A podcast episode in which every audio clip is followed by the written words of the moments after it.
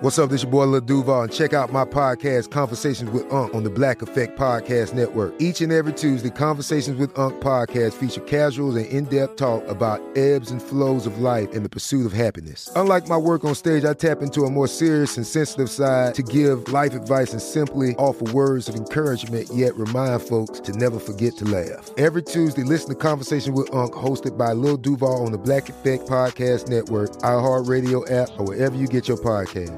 Presented by AT&T. Connecting changes everything. Looking to step up your Mother's Day flowers? The Home Depot has an idea. Let Mom's green thumb do some digging with colorful flowers, pots, and premium soils to bring out the most in her patios, walkways, and gardens. Right now, get Vigoro potting soil, just $8.97 for strong, healthy, vibrant plants indoors and outside. Shop our wide selection online and pick up your order in store and give Mom the gift of a beautiful garden. Get Vigoro potting soil, just $8.97 at the Home Depot. How doers get more done. When you have health insurance, it's easy to forget about your out of pocket costs. That can be a lot of money. But are your bills accurate? Well, it's estimated that over 50% of medical bills contain errors. HealthLock can help you. HealthLock technology securely connects with your insurance and flags any overbilling, wrong codes, and fraud. You can even have HealthLock work on your behalf to get money back from select past bills. To date, HealthLock has helped its members save over $130 million. So to save, visit healthlock.com today. That's healthlock.com today. thinks a ghost. She'll make you breakfast. She'll make you toast. But she don't use butter. And she don't use cheese. She don't use jelly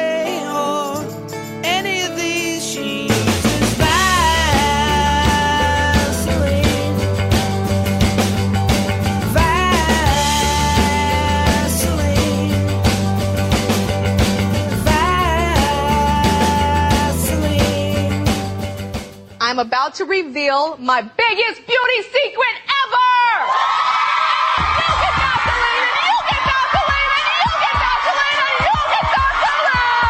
That was Tyra Banks, my friends.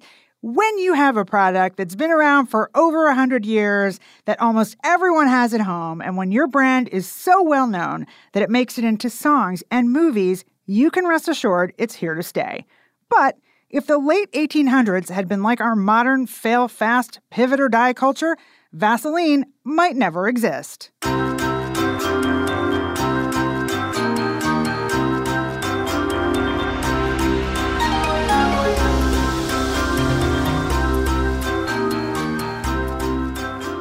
This is Bizography, the show where we dive into the strange but true stories of iconic companies. Whether they're a household name, the butt of jokes, or sliding into history, they all have a past worth knowing. See what I did there? I'm Dana Barrett. I'm a former tech executive, an entrepreneur, and a TV and radio host. And over the course of my career, I've interviewed thousands of business leaders and reported on the bright beginnings and massive flameouts of the brands we know and love. Some of their stories are inspiring, some get my blood boiling, and some are just plain weird. Today, our story is one of pivots, perseverance, and punchlines. And hanging out with me today, as always, is new guy Nick. Can we, Nick, get the punchlines and the dirty jokes and the giggling out early? Well, what are you what are you talking about? What do you mean with Vaseline? What punchlines? I'm Jokes? just saying. Uh, I know there's going to be a lot of snickering when we were pitching the story idea. There was a lot of snickering. There's been a lot of snickering already before we've even got into the show. So yeah, you're right. Okay. So probably we can't get it out of the way early. Let's just admit it. Vaseline has a lot of uses, including some in the bedroom. There. Are we done? Are we good? Uh, uh, uh, no. We're not. We're not done. no, yeah, we're good because uh, FYI, it's probably not the best to use in uh, the bedroom, but okay, fine. What? Wait, you- hold what on a second. Did you actually Google that? Yeah, I did actually look that up. Now you know uh, that all of the the ads that follow you around from here on out are going to be quite questionable. Quite Yeah. questionable. No, you're absolutely right. My only question is, all right, so Vaseline, you're right. It's it's a little, you know, what, what, why did you why did you want to bring this up? Well, here's the thing. It is a good question. But, you know, when we started thinking about doing different companies for Bizography, I started looking around the house at the various brands that exist. And I thought, let me figure out what's going on with this. We've had this in the house since I was a kid. I remember it, you know, when I had baby sisters, we had Vaseline on the diaper changing table. And I still have it, you know, for lip protection, settle down. And you know, I did some research, and this is a story. The story of Vaseline is a story of perseverance, the likes of which we rarely see anymore. And I think that's a story worth telling. So the story starts with the inventor of Vaseline. His name was Robert Chesebrough, which, not gonna lie, when I first read it, I thought was Robert Cheesebro. um, See, I told you there was going to be a lot of giggling. But his name is actually Robert Chesebrough, and he's he was a British guy, so it was Chesebrough. He was born in London back in 1837, and I don't know much about his super early years, but he moved to Brooklyn, New York, pretty early on, and he became a purveyor of illumination oil, or lamp oil as we would call it, and a bit of a chemist at the time because you had to do that to make the oils to sell for the various kinds of lamps. Primarily kerosene was, of course, the lamp lighting fluid of the day. And there was a lot of competition in that business. And that was an era in history in general where I think there was, you know, there were a lot of young men that were looking around for ways to make it big, to get rich.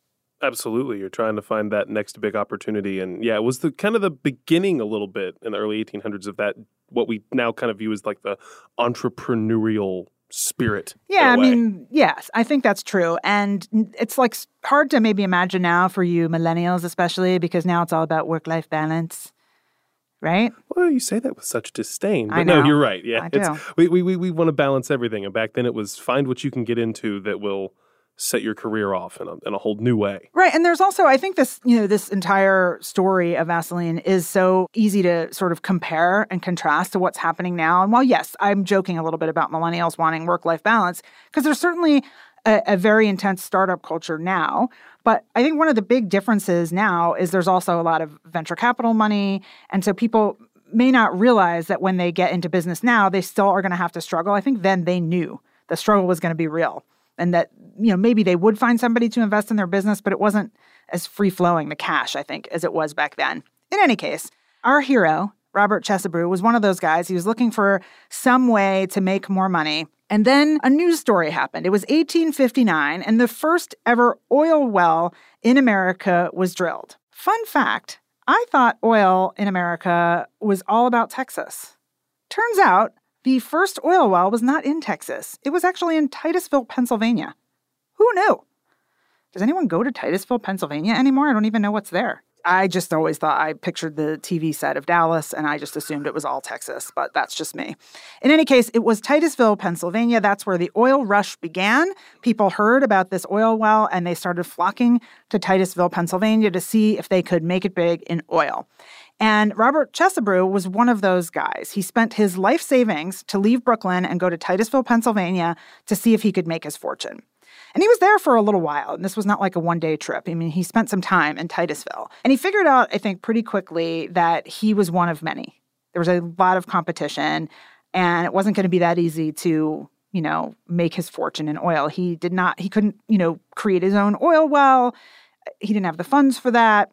So he was looking around trying to figure out what he could do. And he, I think, had one of those modern kind of inventor brains in that he was able to see things that other people didn't necessarily see. So he pretty quickly realized he would have to find a better idea, a better way to, to strike it rich, if you will. Hey guys, I just had a thought.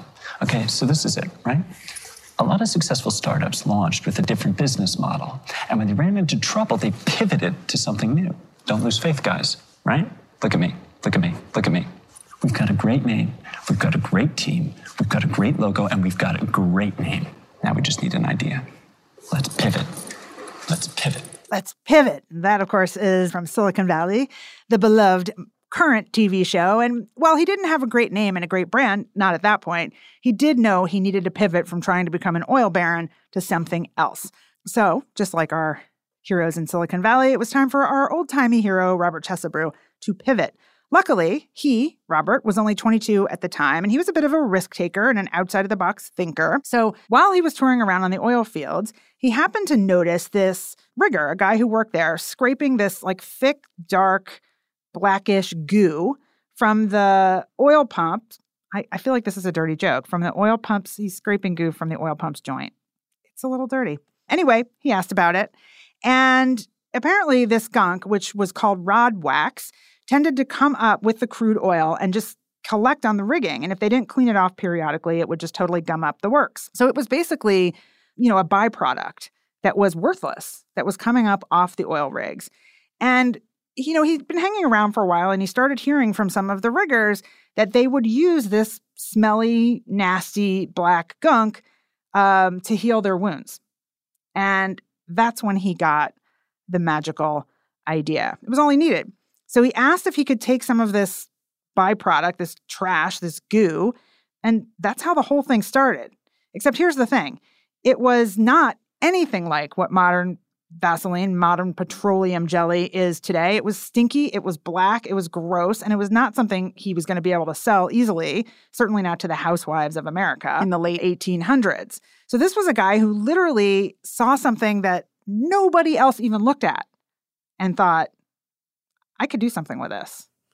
And it's really interesting that he saw that, and you know that, like you said, in the inventor brain, you always try to think of maybe the the source of where your stuff's going to come from. How genius to go, hey, this is something they're literally just tossing to the side. There's zero cost right. for getting this product. Genius. No investment up front. It's nothing but profit after that. Right. And if these guys on the oil fields are willing to use it to to heal their wounds, and it must work.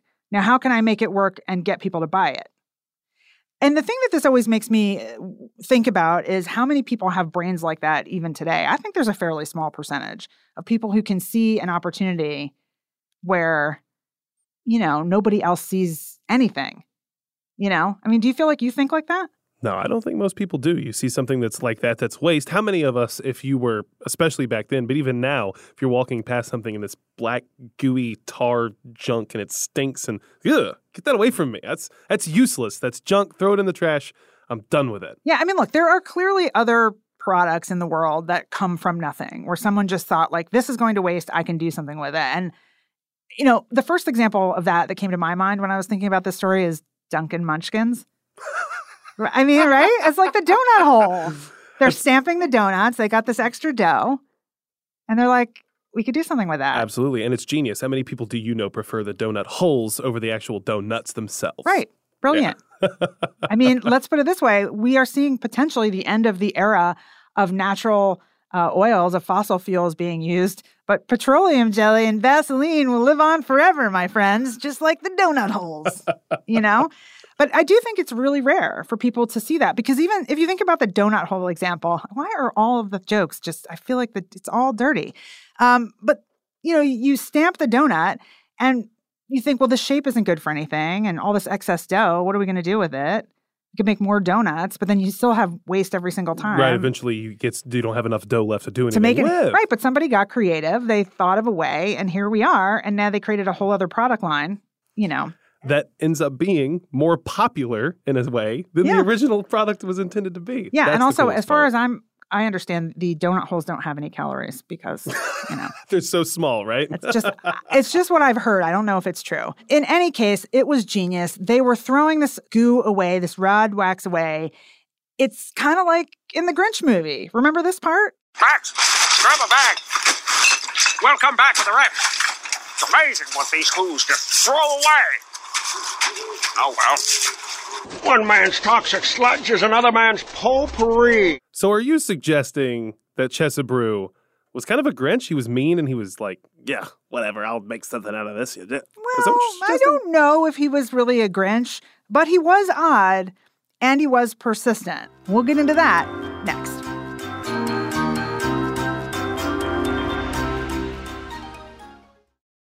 Are you tired of your scented cleaning products smelling and cleaning like meh? Then it's time for an upgrade with the power of Clorox Sentiva. With an uplifting scent that smells like coconut, Clorox Sentiva gives you powerful clean like Clorox, but a feeling like being transported to a tropical island retreat. Imagine putting your phone on Do Not Disturb, tuning out all the constant, just the feeling of warm sand in between your toes and a fruity drink in your hand. The ones with the little umbrella. Refresh your home to feel like an all inclusive vacation by getting Clorox Sentiva. Also available in grapefruit and lavender scents at a nearby retail store. Snag a job is where America goes to hire, with the deepest talent pool in hourly hiring. With access to over 6 million active hourly workers, Snag a job is the all in one solution for hiring high quality employees who can cover all your needs. On demand, temp to hire, part time or full time. You name the position warehouse worker, retail associate, grocery store clerk, fitness trainer, baker, stylist, bellhop, podcast producer. Yeah, Snagajob's got a worker for that. With our easy to use platform, you're able to seamlessly post and fill available positions quickly with a dedicated customer support team to provide all the help you need along the way. Kind of nice knowing you have a talent pool like that in your own backyard, right? Snagajob is the partner you need to keep your business running smoothly. So visit snagajob.com or text snag to 242424 to talk to an expert. Snagajob.com, where America goes to hire. Like many of us, you might think identity theft will never happen to you. But consider this there's a new identity theft victim every three seconds in the U.S. That's over 15 million people by the end of this year, equal to the populations of New York, Los Angeles, and Chicago combined. Even worse, identity theft victims often don't even know they're victims. That's why Lifelock Identity Theft Protection alerts you to identity threats, even the ones that don't show up on a credit report, like data breaches, fraudulent bank transactions, loan and credit card applications, and crimes committed in your name. If your identity is stolen, your own dedicated Lifelock US based restoration specialist will work to fix it. Lifelock protects you in ways that you simply can't on your own. Join now and save up to 25% your first year at lifelock.com slash iHeart. That's lifelock.com slash iHeart to save up to 25%. Identity theft protection starts here. So, after his tour of the oil fields, Chesebrough asks if he can have some of that rod wax, and he takes it back to Brooklyn to the lab that he had been using to make his oil lamp. And he starts trying to figure out how to make this black gunk clear and odorless. It takes him, wait for it, 10 years. 10 years of experimenting. I don't think I, I have the patience of like a gnat by comparison. I can't do anything for more than a year or two, and I get bored. I mean, especially with something where you're sitting in a lab dealing with gunky junk and trying to clarify. Yeah, I'm surprised it. I'm surprised he gave it ten months. Yeah, but he kept on trying and failing and trying and failing, and the stuff was free, so I guess he just got more when he needed it.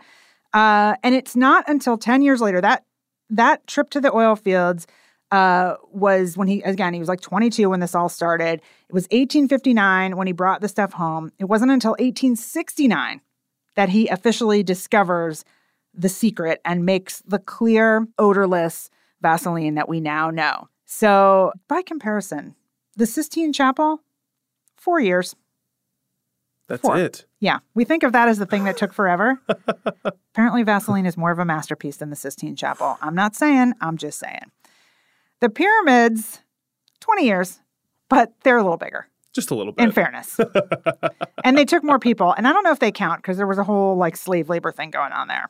That's for another show. In any case, clearly our Silicon Valley guys would have pivoted after like a few months at most. Don't you think? Absolutely. But there were some other things too that did take some time. For example, WD 40. Do you know why it's called WD 40? I do not.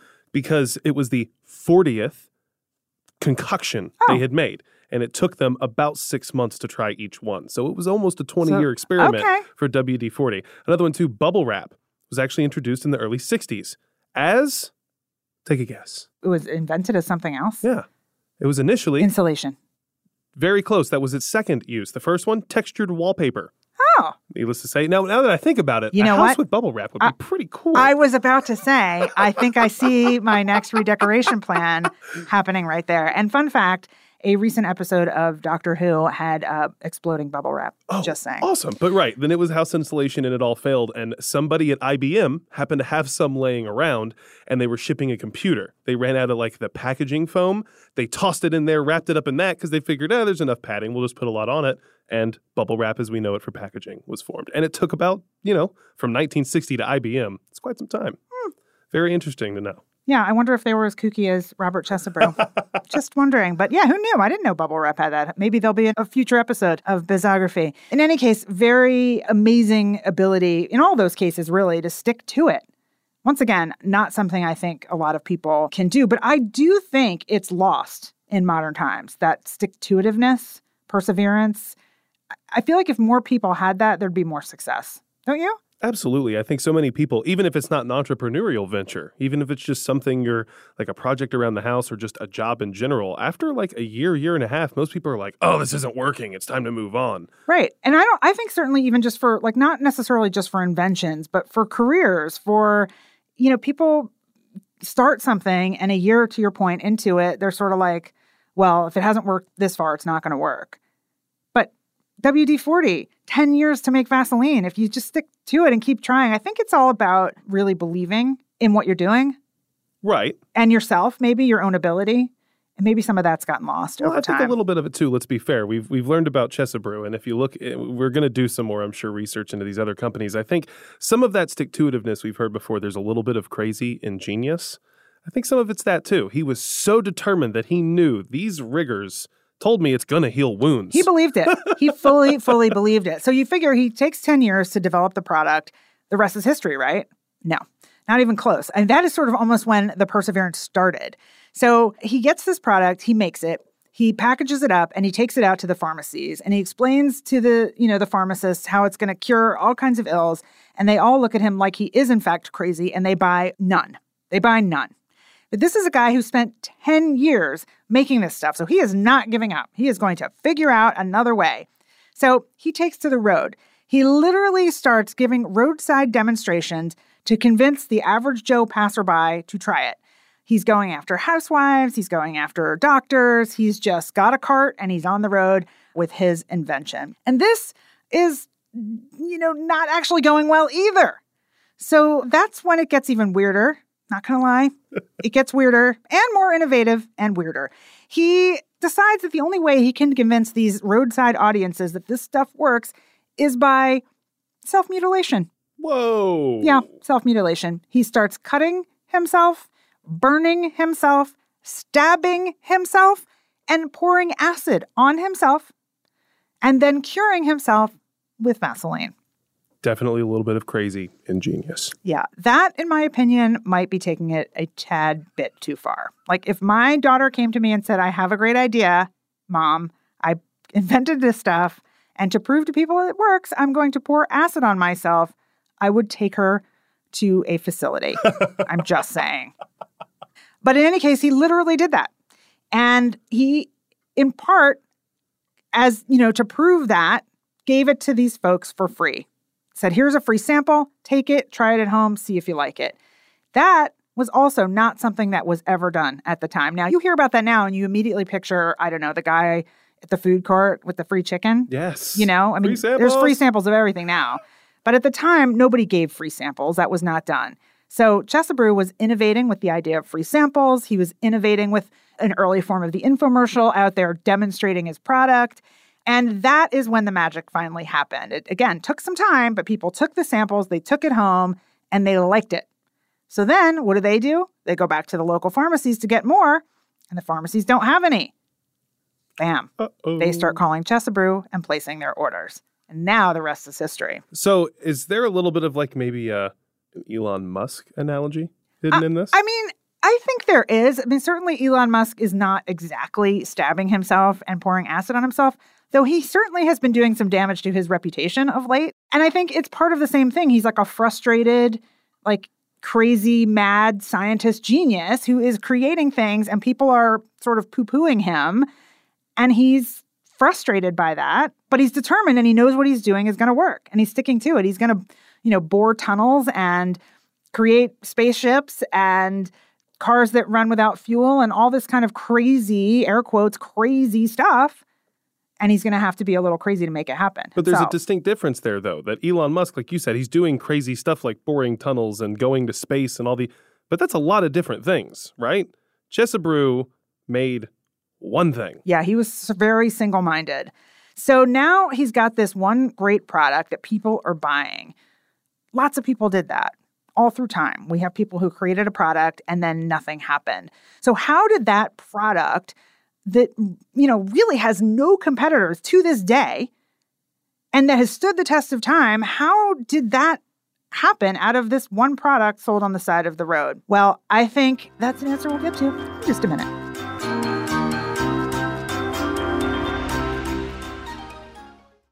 Are you tired of your scented cleaning products smelling and cleaning like meh? Then it's time for an upgrade with the power of Clorox Sentiva. With an uplifting scent that smells like coconut, Clorox Sentiva gives you powerful clean like Clorox, but a feeling like being transported to a tropical island retreat.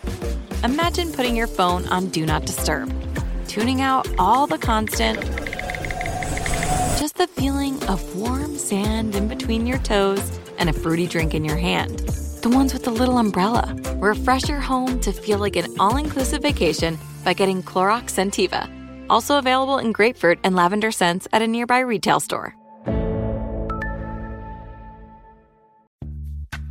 Snag a job is where America goes to hire, with the deepest talent pool in hourly hiring. With access to over 6 million active hourly workers, Snag a job is the all in one solution for hiring high quality employees who can cover all your needs. On demand, temp to hire, part time or full time. You name the position warehouse worker, retail associate, grocery store clerk, fitness trainer, baker, stylist, bellhop, podcast producer. Yeah, Snag a job's got a worker for that. With our easy to use platform, you're able to seamlessly post and fill available positions quickly with a dedicated customer support team to provide all the help you need along the way. Kind of nice knowing you have a talent pool like that in your own backyard, right? Snagajob is the partner you need to keep your business running smoothly. So visit snagajob.com or text snag to 242424 to talk to an expert. Snagajob.com, where America goes to hire. This is Amy Brown from Four Things with Amy Brown. Today, Healthier is happening at CVS Health in more ways than you've ever seen. It's wellness destinations for seniors, including select locations with Oak Street Health and CVS Pharmacy. It's doctors, nurses, pharmacists, and everyone in between offering quality care and support virtually, in person, and on the phone. It's in home evaluations through Signify Health and meeting mental health needs through Aetna. And those are just a few of the ways that Healthier is happening. To see more, visit cvshealth.com slash healthier happens together. CVS Pharmacy, Oak Street Health, CVS Specialty, Signify Health, and Aetna are part of CVS Health. Eligibility and services vary by location and individual.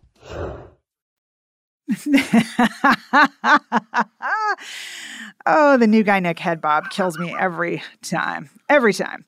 So Robert Chesebrough had this one amazing product that launched amazing commercials like that. I think that one was like from the 70s. Yeah. Okay, amazing.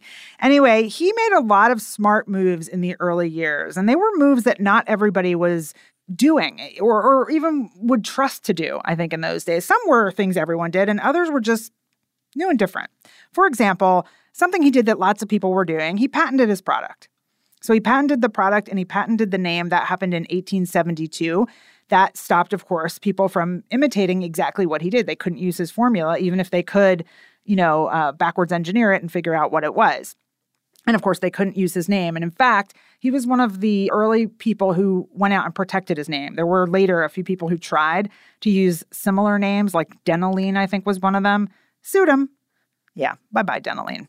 So, patenting, certainly a lot of people do that. But he also partnered with people. He was really smart early on about creating some good partnerships. When he incorporated Chesebrough Manufacturing, he let Standard Oil Trust become the biggest shareholder. That was back in 1881. So you would think like Standard Oil, they're selling oil and gas to heat people's homes and for uses like that. Why would they want to be part of this medicinal product essentially?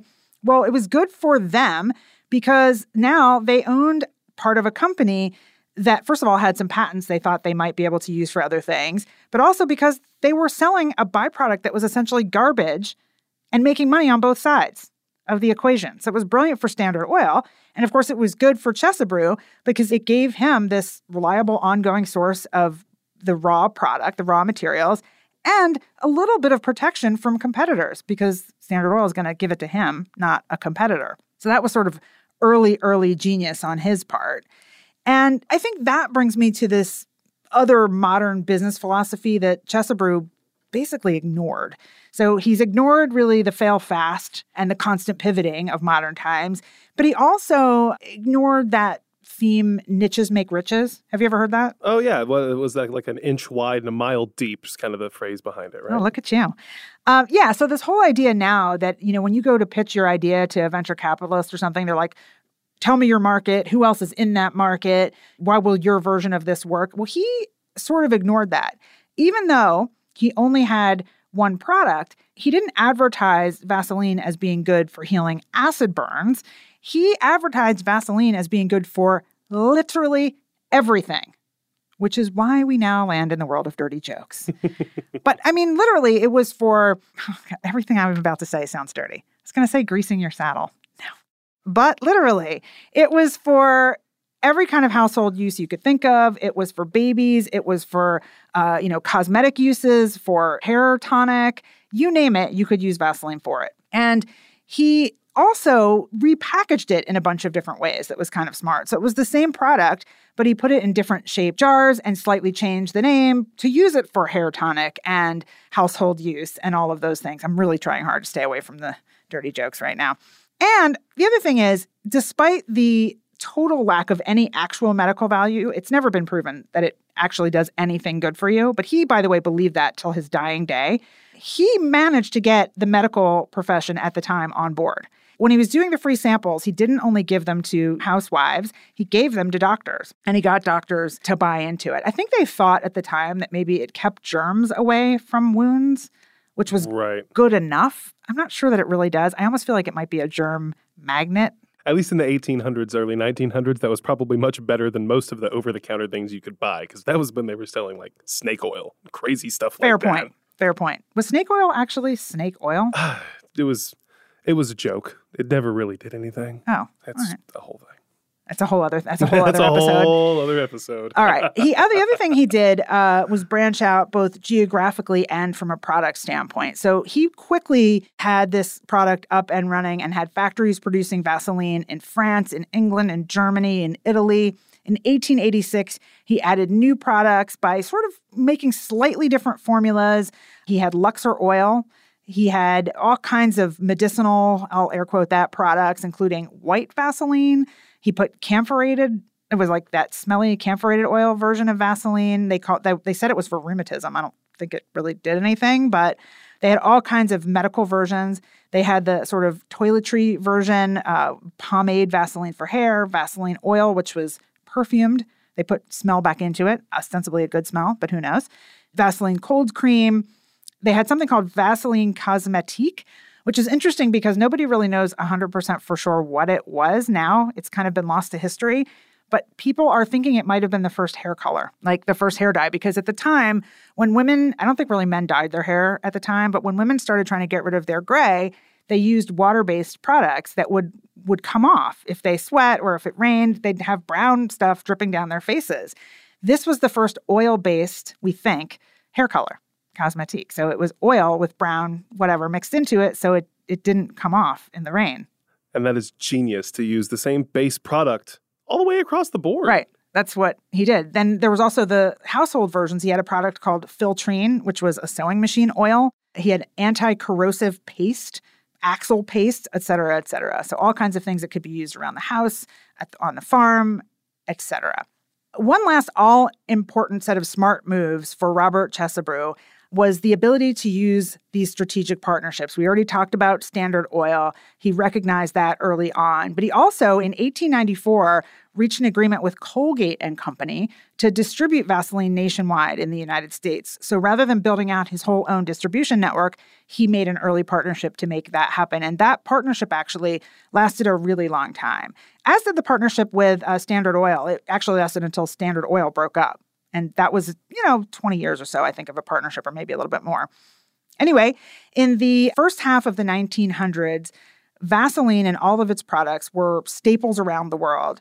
So by the time they merged with Pond's, which was another face cream company, in 1955 to become Chesebrough Pond's, they were huge. The two companies, their branded products were sold in 125 countries and manufactured locally in 35 of those countries, which for the time was pretty phenomenal.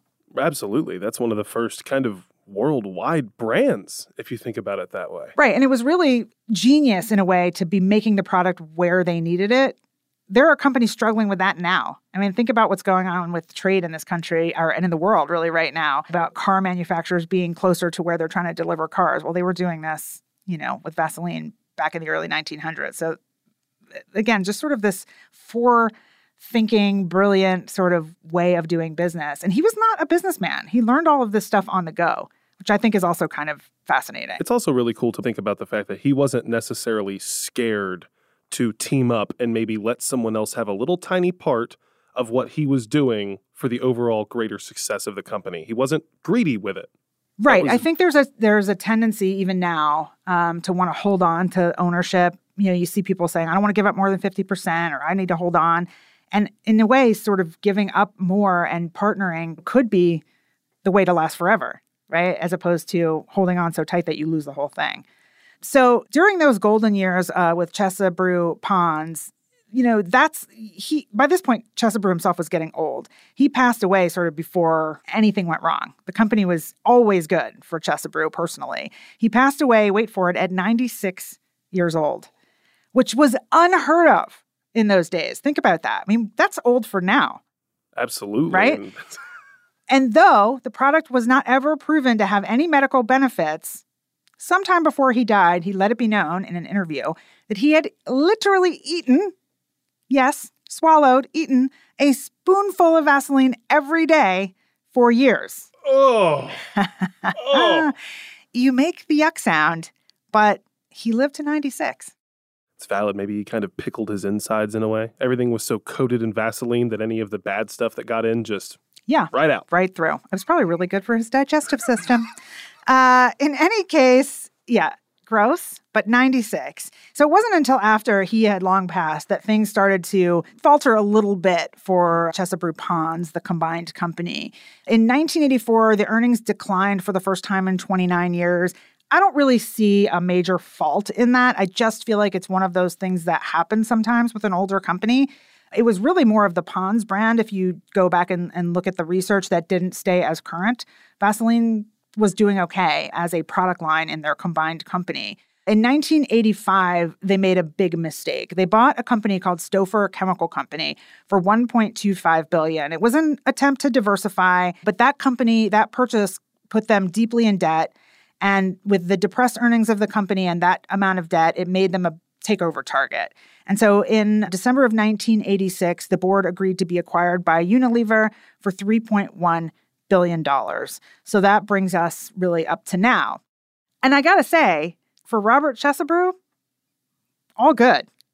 Oh, yeah, his entire life was nothing but profit and success for his brand, which is Got to be crazy knowing that, first off, he lived such a long life and saw the world change so much, yet Vaseline was always current. It was always in everyone's house. And even the dip that they had towards the end there um, that brought us to today and that allowed Unilever to purchase them ultimately was a success for the product and the product line of Vaseline because it lives on to this day. And as we sort of said at the very beginning of the episode, it's such a part of modern pop culture Everybody knows what it is. If you say Vaseline, you get two responses either one, a total giggle and snicker, admit it. But two, you picture the, the product in your head. You know exactly what the logo looks like, what the container looks like. You probably know where in your house you have it, and I know you have it. So just stop pretending you don't. And so I think ultimately this is a story of perseverance leading to like a forever product. You're right. The the Vaseline tubs are known worldwide and it's so interesting when we started the show. We're talking about how this guy was kind of crazy in a good way.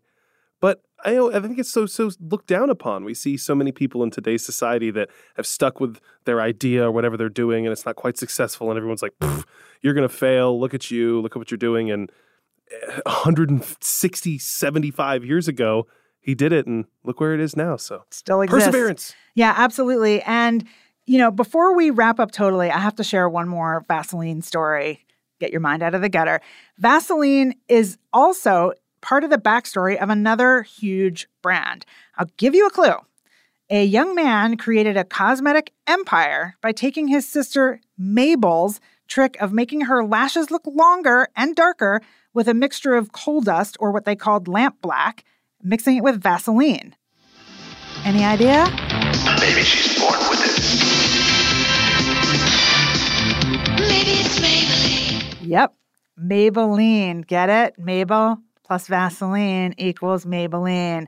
That's for real. And that's our show for today.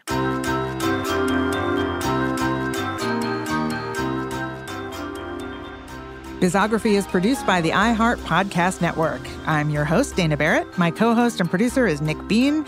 Our executive producer is Christopher Hasiotis, and Josh Thane provides audio production.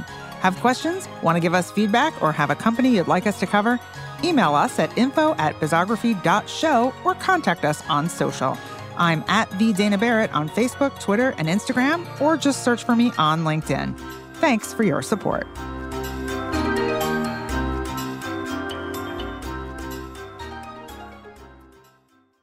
Whether you're a savvy spender maximizing your savings with cashback rewards, a thrifty rate watcher seeking the lowest interest, or a travel enthusiast looking for extraordinary perks, Kemba Financial Credit Union has a visa to complement your lifestyle and unique needs. Apply today at Kemba.org to unlock a limited time 2% cash back on purchases and pay 0% interest on balance transfers for an entire year with a new visa from Kemba. You deserve a card that works for you. Restrictions apply. Offer ends June 30th, 2024. Hey guys, back at the playground again, huh? Yep. You know what this playground could use? A wine country. Heck yeah, and some waves so we could go surfing. Oh, ah, love that. A redwood forest would be cool. I'm in. Ah, ski slopes. Let's do it. Um, can a girl go shopping? Yeah, baby. Wait. Did we just invent California? Discover why California is the ultimate playground at visitcalifornia.com. Asking the right questions can greatly impact your future, especially when it comes to your finances. So if you're looking for a financial advisor you can trust, certified financial planner professionals are committed to acting in your best interest. That's why it's got to be a CFP. Find your CFP professional at letsmakeaplan.org.